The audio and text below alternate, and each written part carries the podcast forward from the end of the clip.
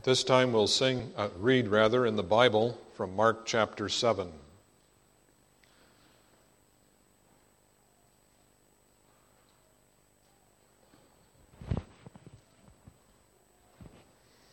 We'll read at this time verses 1 through 23 of Mark chapter 7. Because the sermon this evening is also from the last part of chapter 7, we'll read the second part of chapter 7 tonight, the Lord willing. At this time, we'll only read verses 1 through 23 of Mark chapter 7. And the text for the sermon will be verses 14 through 23. This is God's word in Mark in Mark chapter 7, beginning at verse 1. Then came together unto him the Pharisees and certain of the scribes which came from Jerusalem. And when they saw some of his disciples eat bread with defiled, that is to say, with unwashen hands, they found fault. For the Pharisees and all the Jews, except they wash their hands oft, eat not, holding the tradition of the elders. And when they come from the market, except they wash, they eat not.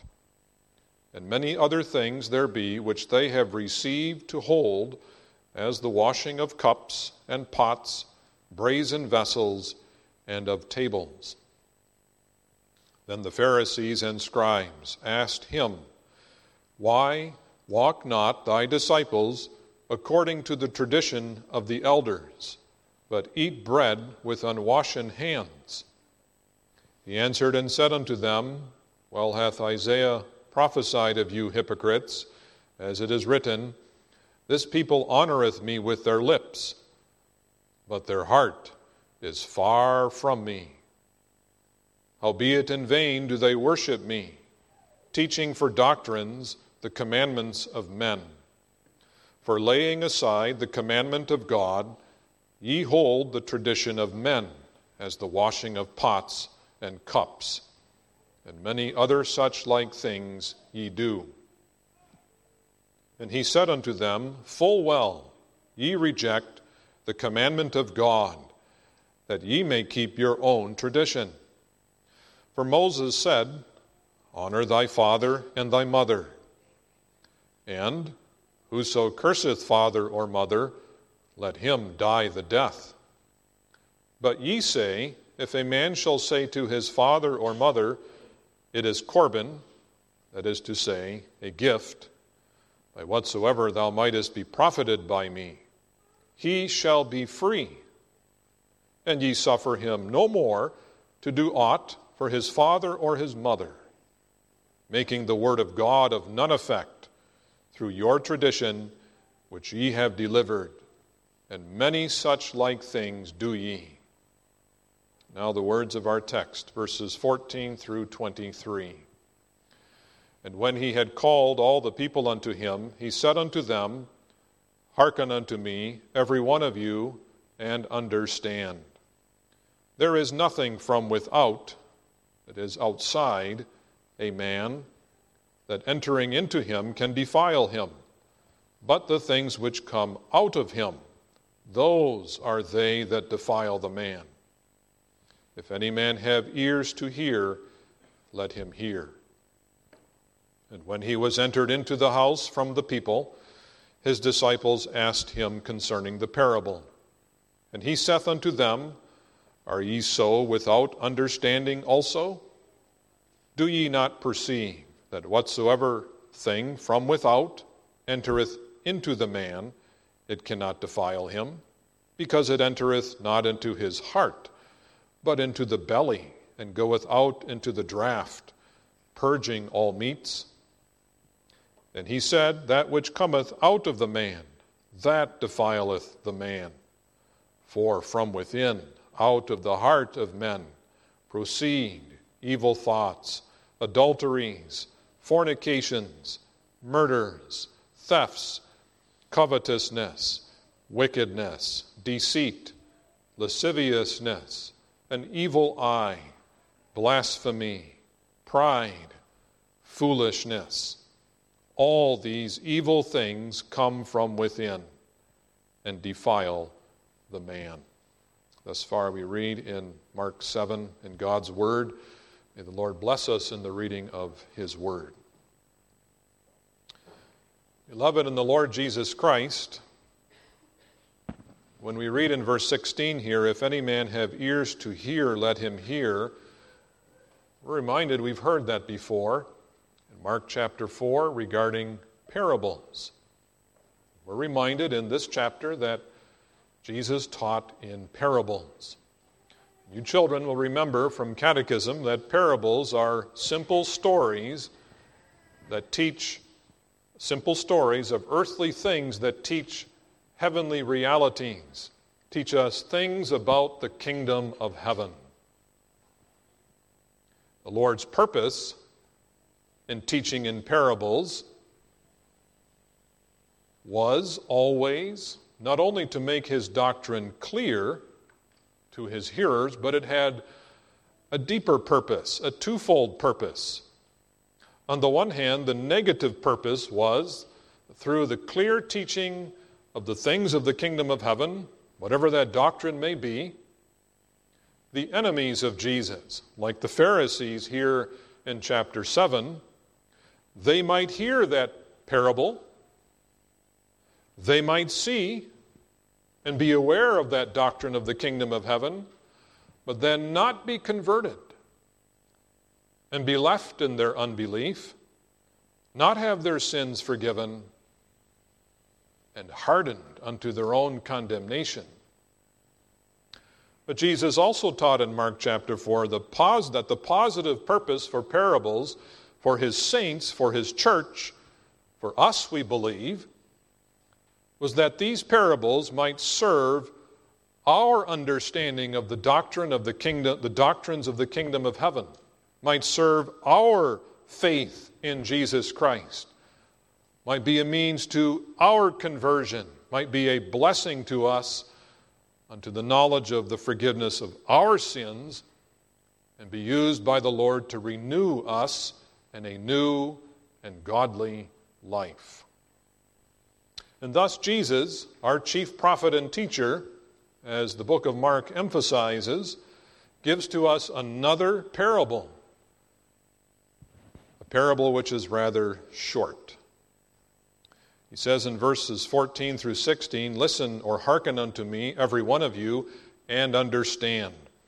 There is nothing from without a man, there is nothing from outside of a man that entering into him can defile him, but the things which come out of him, those are they that defile the man. If any man have ears to hear, let him hear. And by that very short parable, the Lord accomplishes his twofold purpose regarding the doctrine of the kingdom of heaven, and particularly the doctrine of sin, and how we are justified from the guilt of our sin, and how we are sanctified from the pollution of our sin. The Lord teaches a clear parable of how we are defiled with sin in contrast to the erroneous tradition of the Pharisees, who thought that their defilement was the dirt that they would get on their hands if they would eat their food. And so they had all of these laws to wash their hands and their cups and their bowls and their spoons and all of their cutlery and everything else besides for fear of being defiled, and in the thinking we can purify ourselves by our commandments. Jesus teaches them they have rejected the Word of God and made their worship of God vain and wicked. But at the same time, that parable, not only rejecting the tradition and the error of the Pharisees, it also teaches us as God's people, His little children, believers and our seed, a doctrine which is very humbling, but also the power of God for us to believe. And through that faith, to be justified, to receive and to understand the knowledge of our justification, and our life in Jesus Christ. Our prayer is then, as we consider this text, is that God may give us the ears to hear this parable, to understand what Jesus teaches, and then to respond in true faith in the only fountain of our holiness and everlasting life, which is only Jesus Christ our Lord. Consider then the text under this theme the fountain of man's defilement, the fountain of man's defilement. Well, notice its miserable presence, its certain location, and then thirdly, the believing response. The believing response that we must have to what Jesus teaches here. Yes, at the end of the text, verses 20 verses 21 through 23, there is a long list of sins, aren't there? A very sobering list, which the Lord gives to us, through which we must work. There are 13 types of sin mentioned here, by which man is defiled. The first of which is evil thoughts. When the Lord mentions evil thoughts, he does not mean that it is necessarily evil that one think about the doctrine of sin or the sins which the Bible illustrates and teaches us not to do. Thinking about sin and how it is confronting us in the world, that those thoughts in themselves are evil. No. We must have, as the scriptures teach, holy and righteous thoughts over against the sins of the world or the sins to which our old nature may be attracted. We must be like our Lord to have those holy thoughts regarding sin. What Jesus points out here as that which defiles us are those thoughts which are immoral. Their origin is not love to God, not a regard for His holy majesty, but a love for self. The standard of those thoughts is not the are not the commandments of God, but what we want. And the goal is for our own self gratification. And we may justify those thoughts of, well, this is nice, I feel good, I feel happy now. The Lord teaches those things are nevertheless evil. Their source, the standard, and the goal of those thoughts is not in Christ, not according to His Word, and not to the glory of God. Jesus puts this at the beginning of the list of 13 things because that's where these sins begin. Although a man may not commit any of the other 12 things mentioned here, yet if he even thinks of doing so, thinks of committing fornication, thinks of committing adultery, and everything else mentioned here, he's already defiled himself with those sins. As James later teaches in the book of James, just the thought will bring forth later the sin. That seed of that evil thought will soon lead, if nurtured, to the murder, to the lying, and the things mentioned later in the list. Think of Eve in the Garden of Eden. She began to think of the tree of the knowledge of good and evil according to a different standard than God's commandment and with a different goal herself. And that thought led to her fall into sin and taking the fruit and eating it in full disobedience unto God. It's for that reason, as we go through the list, we must remember we must be on guard of evil thoughts, contrary to God's commandments, and address those evil thoughts so that they do not grow, they do not develop in us unto sinful words or sinful actions, and a life perhaps of great sin. Number two, the Lord lists adulteries.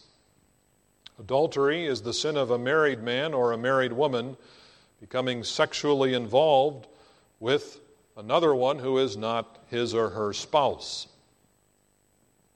Jesus mentions this, and an example of that would be David, who committed adultery with Bathsheba, who was also married. God forbids adultery, even condemning divorce except for the ground of adultery, and also forbidding the remarriage of those who are divorced. One who commits adultery is defiled with great sin.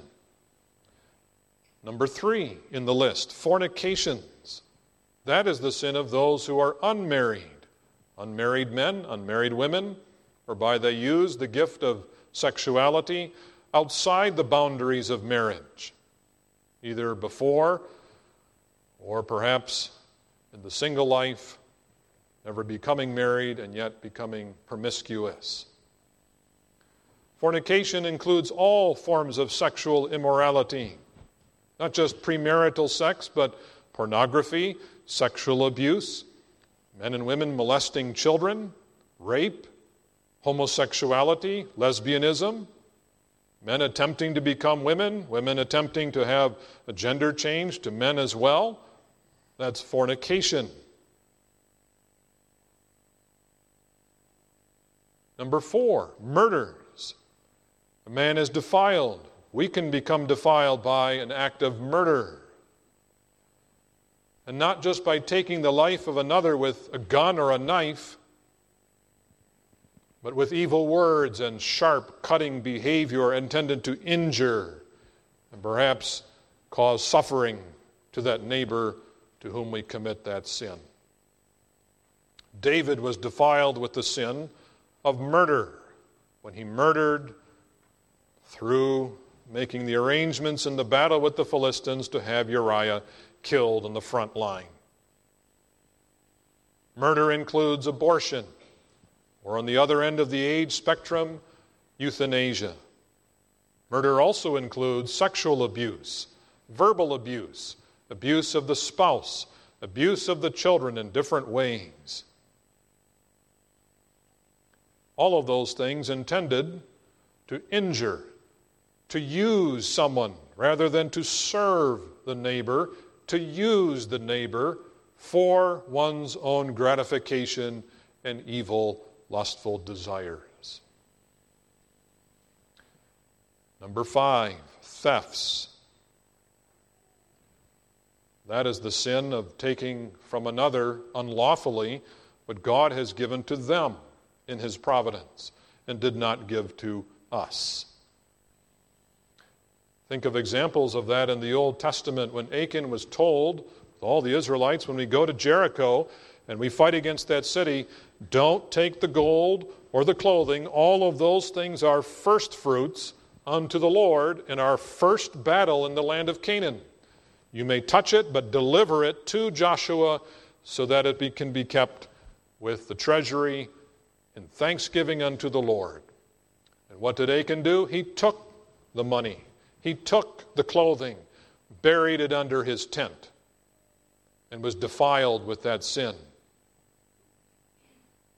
Gehazi, the servant of Elisha, lied and stole from Naaman the Syrian, saying, giving that false story so that he could get the gold and the clothing of Naaman, who had been healed from his leprosy. Theft can include other things too, not just the stealing of goods from another which belong to them. We take it to ourselves. God also forbids the theft or the robbery of refusing to give to Him the worship and the love and the devotion and the sacrifice that He deserves because of His glory and because of the goodness and grace which he has given unto you and to me for Jesus' sake. Closely connected to theft is number six covetousness. God said, as we heard earlier, Thou shalt not covet. Man is defiled when he covets a false God or a false Christ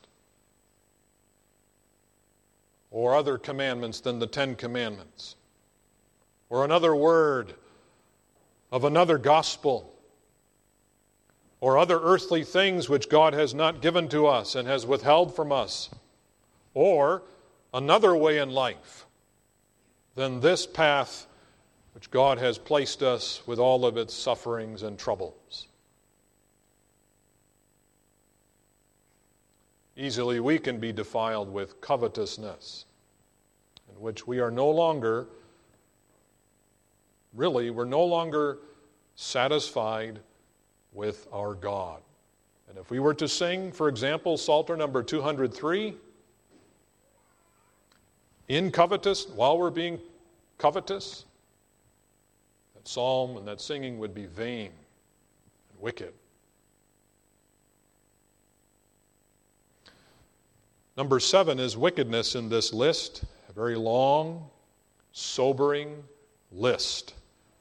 Wickedness. This word in the New Testament is often translated malice, and that helps us to understand what is meant by Jesus here. Malice is the sin of intending to hurt someone else. The Pharisees, for example, in chapter 7, they came from Jerusalem unto Jesus with the intent to get him, to find fault, to injure him, to ruin his ministry. They were filled with malice against Jesus. Are we not filled with malice When someone wrongs us on the road, in traffic, or in other areas of life, they have hurt us or our children. Well, now we're going to get back at them. We're going, we are going to take justice into our hands and level the field and injure them. That's malice. We're prone to retaliation as well. Number eight in the list is deceit. Deceit is the sin of lying, which is like behaving like the devil, the father of the lie. And there are many different ways to be deceitful and to lie. One can speak an outright lie, like the devil, thou shalt not die. That was rather obvious. One can also speak half truths, a little bit of slander. One can plagiarize secretly. Look over at the other student's test and glance and then cheat. Teacher won't know. That's deceit when you hand that in to your teacher and say, This is all the work that I've done, now grade my work. No, that one answer there, that's not your work. That was your friend's work. He studied. I didn't. That's deceitful. The Lord sees that. We're easily defiled with deceit. Number nine in the list of 13 is lasciviousness. Lasciviousness is a complete lack of self control in the use of the gifts which God has given us the earthly gifts of our possessions, but also our physical gifts as well. It is a refusal to use those gifts, our possessions, or our physical gifts, in moderation. It is the defilement of, well, I will indulge in these things for self gratification, for me and me alone, and, well, they can have some too, but it's all about me. And there are examples of that in the scriptures when, for example, in the Old Testament, where idol worship was committed, very often those feasts of idol worship were filled with lasciviousness gluttony, drunkenness, and sexual immorality.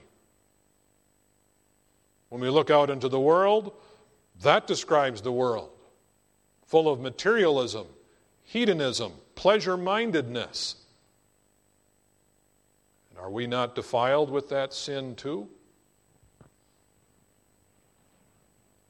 Then, number 10, Jesus describes very clearly the sin of being defiled with an evil eye. Jesus' description, an evil eye, describes jealousy and envy very clearly.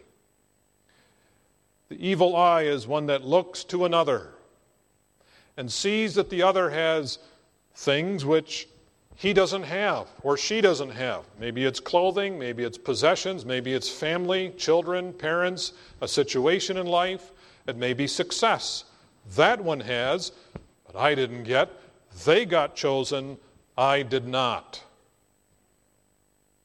And so that evil eye looks at the other who may have been preferred or have had more success or more things than I do, and is to burn with jealousy towards that individual. You children can think of an example of that when look into the Old Testament and there are Joseph's brothers. There's Father Jacob. And Father Jacob gives to brother Joseph that coat of many colors. And did not the eyes of those brothers burn when they saw that coat of many colors go from Father Jacob to brother Joseph?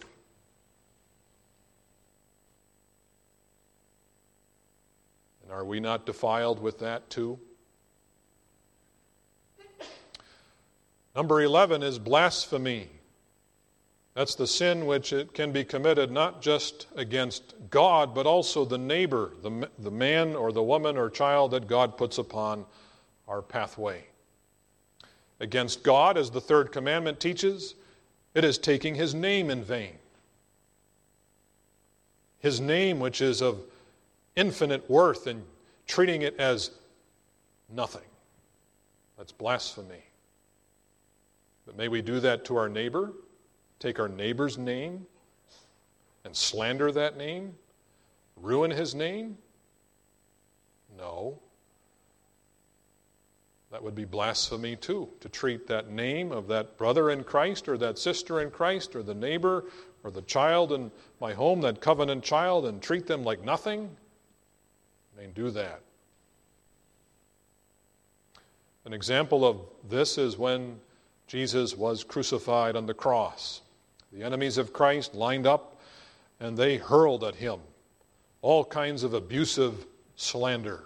They blasphemed him as the Son of Man and as the Son of God.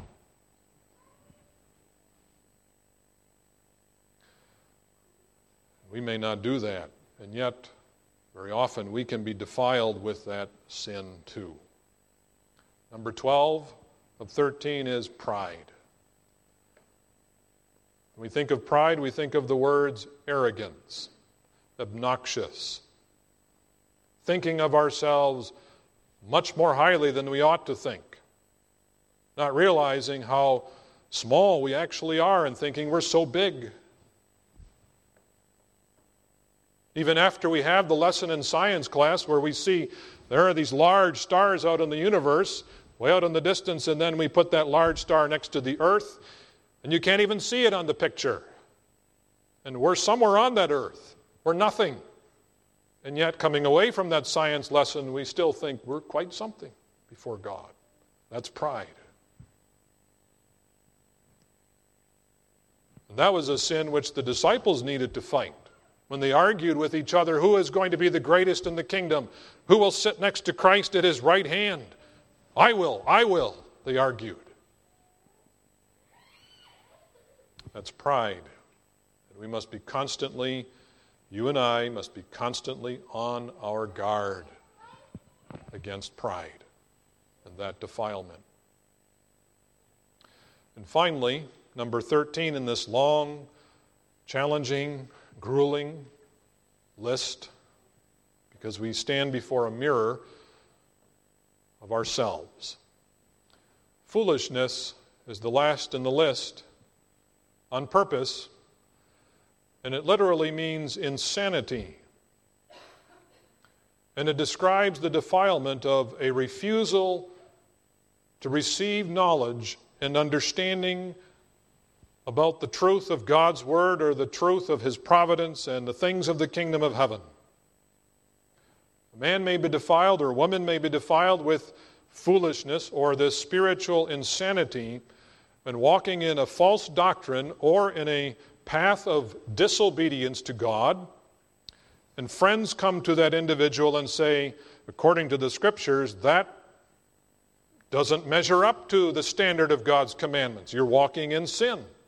This is what the, this commandment says, and this is what your works are. And I'm concerned for your soul and your spiritual welfare. You need to, as I do, need to repent of these things and walk in newness of life by faith. And yet, that man or woman hearing those pleas that we give, those calls to repent and to see the word, they refuse. They will not listen.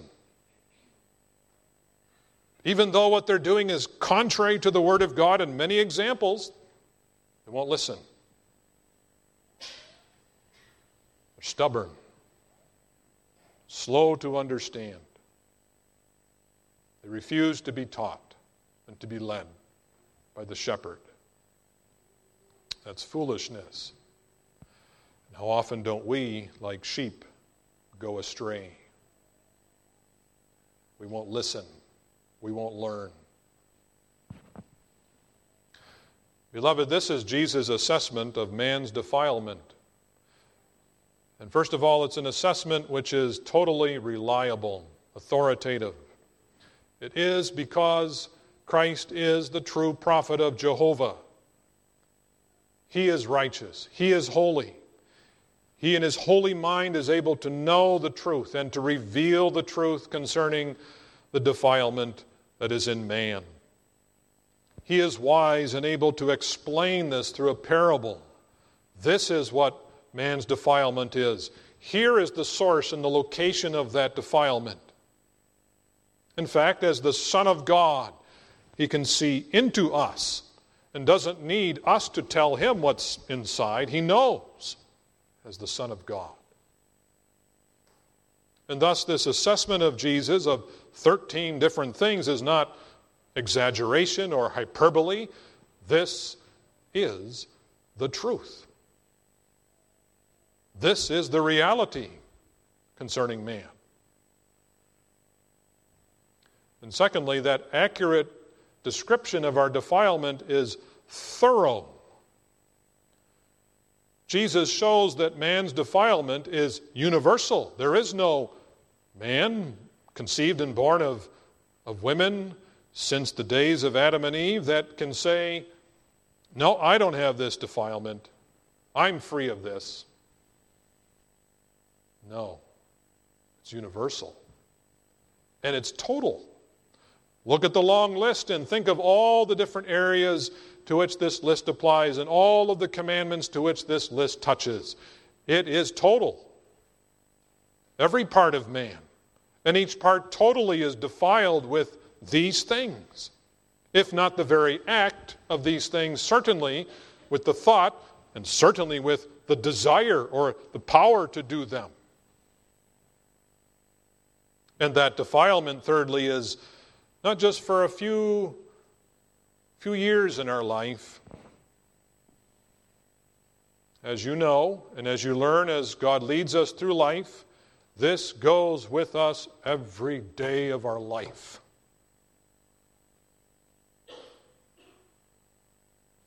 Lifelong. It's wearying. And number four, it's humanly inescapable. We can't devise some thing to escape from this defilement, it's with us. And from it, we cannot detach ourselves by our own power, by our own imagination, or different things that men may propose as a way to get away from that defilement and that misery? No.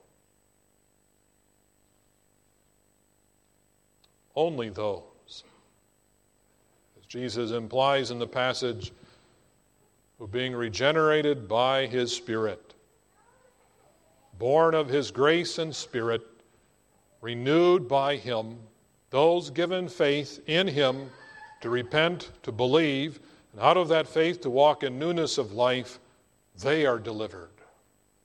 Without that, there is, without Christ, without His Word, without His grace and His voice, there is no escape from the bondage of sin, not even the bondage of addicting sins.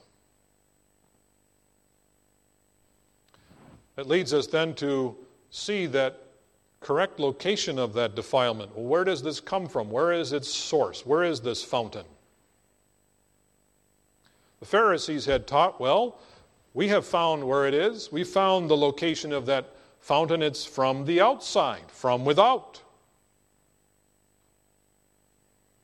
Defilement comes from dirty hands and dirty dishes and touching Gentiles. And when I'm at the market and I touch a Gentile, ooh, I'm dirty, and now I must wash my hands, wash my clothes, and then I can become undefiled. And then with that undefiled garment and undefiled hands and mouth, I can now go into the temple, come into the presence of God, and worship Him. That's what they were teaching their followers by the multitude of their washing laws, some of which are mentioned here by Jesus. And by that they taught we can keep ourselves externally and internally undefiled before God.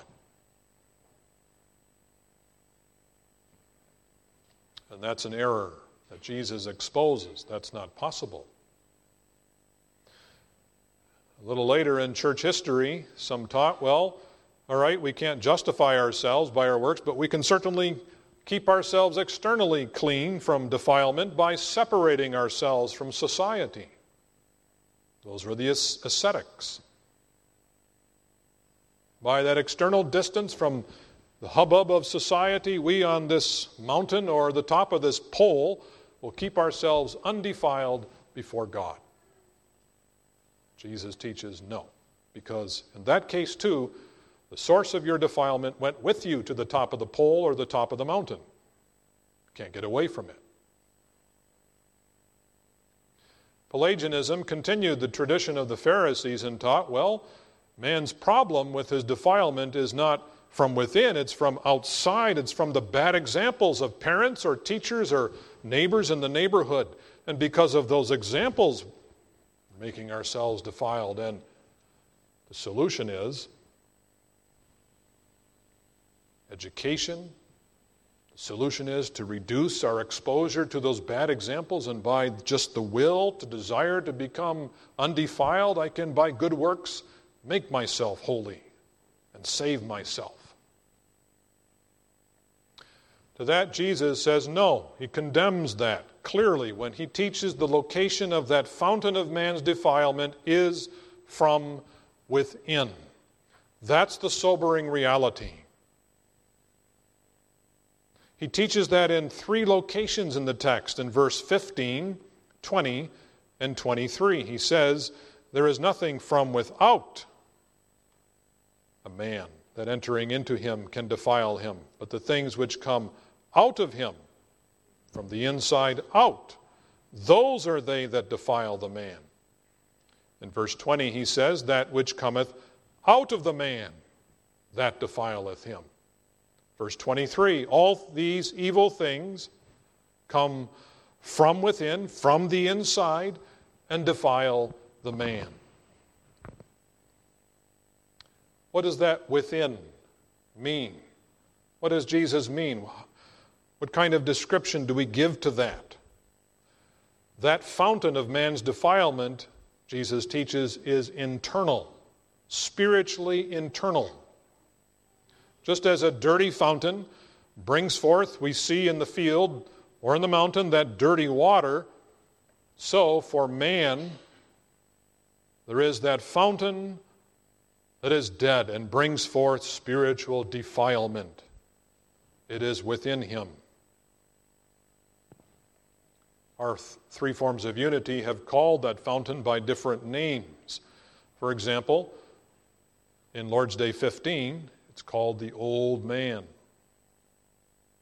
Or Lord's Day 21, My Corrupt Nature. Lord's Day 44, Our Sinful Nature. Lord's Day 51, that depravity that always cleaves to us. Lord's Day 52, our own flesh. In the Belgic Confession of Faith, it's referred to as the root thereof.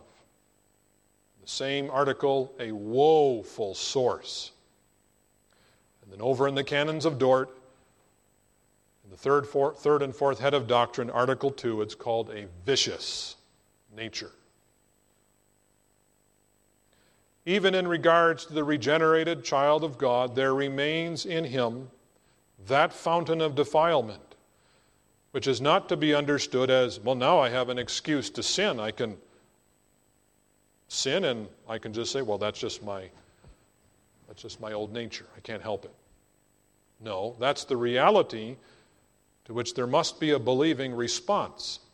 The regenerated child of God is born again. Yes, he has a new nature with a nature that's born from above, from heaven, from Christ by the Spirit.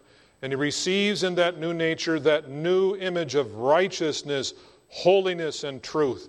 And being joined to Christ, he's joined to that fountain of every good and perfect spiritual gift. Nevertheless, as the canons teach, the Belgic Confession, and the Catechism, Romans 7 teaches, there yet remains in us that old nature, that woeful source of this defilement which I commit, which you commit. And how do we respond then to the reality of that woeful source of defilement in us? In Jesus' day, there were these responses, first of all, of the Pharisees. Saw the parable of Jesus, said in response, No, nothing wrong with us. There is no fountain of defilement in us. We can prove it in our good works. We are righteous. We are holy. It's those publicans that have the problem. And Christ has the problem, but not us. Or there was the response of Judas Iscariot, who also sat under this preaching of Jesus, but rejected it as a hypocrite, which was eventually exposed. Or today, there's the world who mocks the church for preaching about sin and man's total defilement by nature. They ignore that, reject it, we don't need preaching as the solution to the evils that we face in life. We have other solutions apart from Christ. We have to be careful, beloved, that we don't respond to what Jesus teaches here in unbelief and saying, Well, now I have a license to sin. It's, I have an excuse now. I, I did this evil because this is my old nature. No, Christ does not give this to us as a license or an excuse to sin. That's unbelief. Nor may we be indifferent to this reality. Oh, I have the source of defilement within me. Oh, whatever. That may not be our response. Or we may not say, well, the Lord's assessment here, that's a little too much. I'm not that evil. I'm not chief sinner. I'm a little better than that, don't you think? Beloved, let us not minimize the reality of sin and the power of sin in us and the ugliness and the horror of that sin. This long list here is given us given to us by the Lord to show us how evil not just people out there are, but how evil we are by nature. We must be, therefore, on our guard and confess that the source that defilement is not just in me, but by nature it is me. And be sorry for that. And flee from those things. And turn to the Lord for his rescuing mercy. The believer must respond to this word of Christ in, yes, true faith. And that true faith includes a true living confession of this horrible reality, this sobering reality, this humbling reality. Our confession must not just be, although it should be, doctrinally accurate, yes, so that we can say, This is the doctrine of total depravity, give the full description of it as we learn in Essentials of Reformed Doctrine. Yes, our confession must be accurate. But that's not all.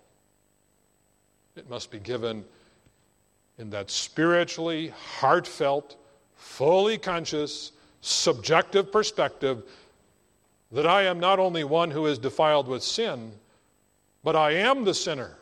I am by nature darkness and defilement. There is in me the potential to do all of these things.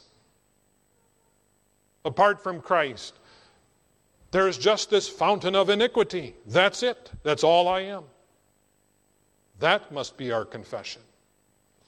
So that then there may be that looking to Christ and his incomplete and his complete atonement for the only thing that can wash away that defilement, wash away the stain of that defilement, wash away the power of that defilement, which is no man made soap,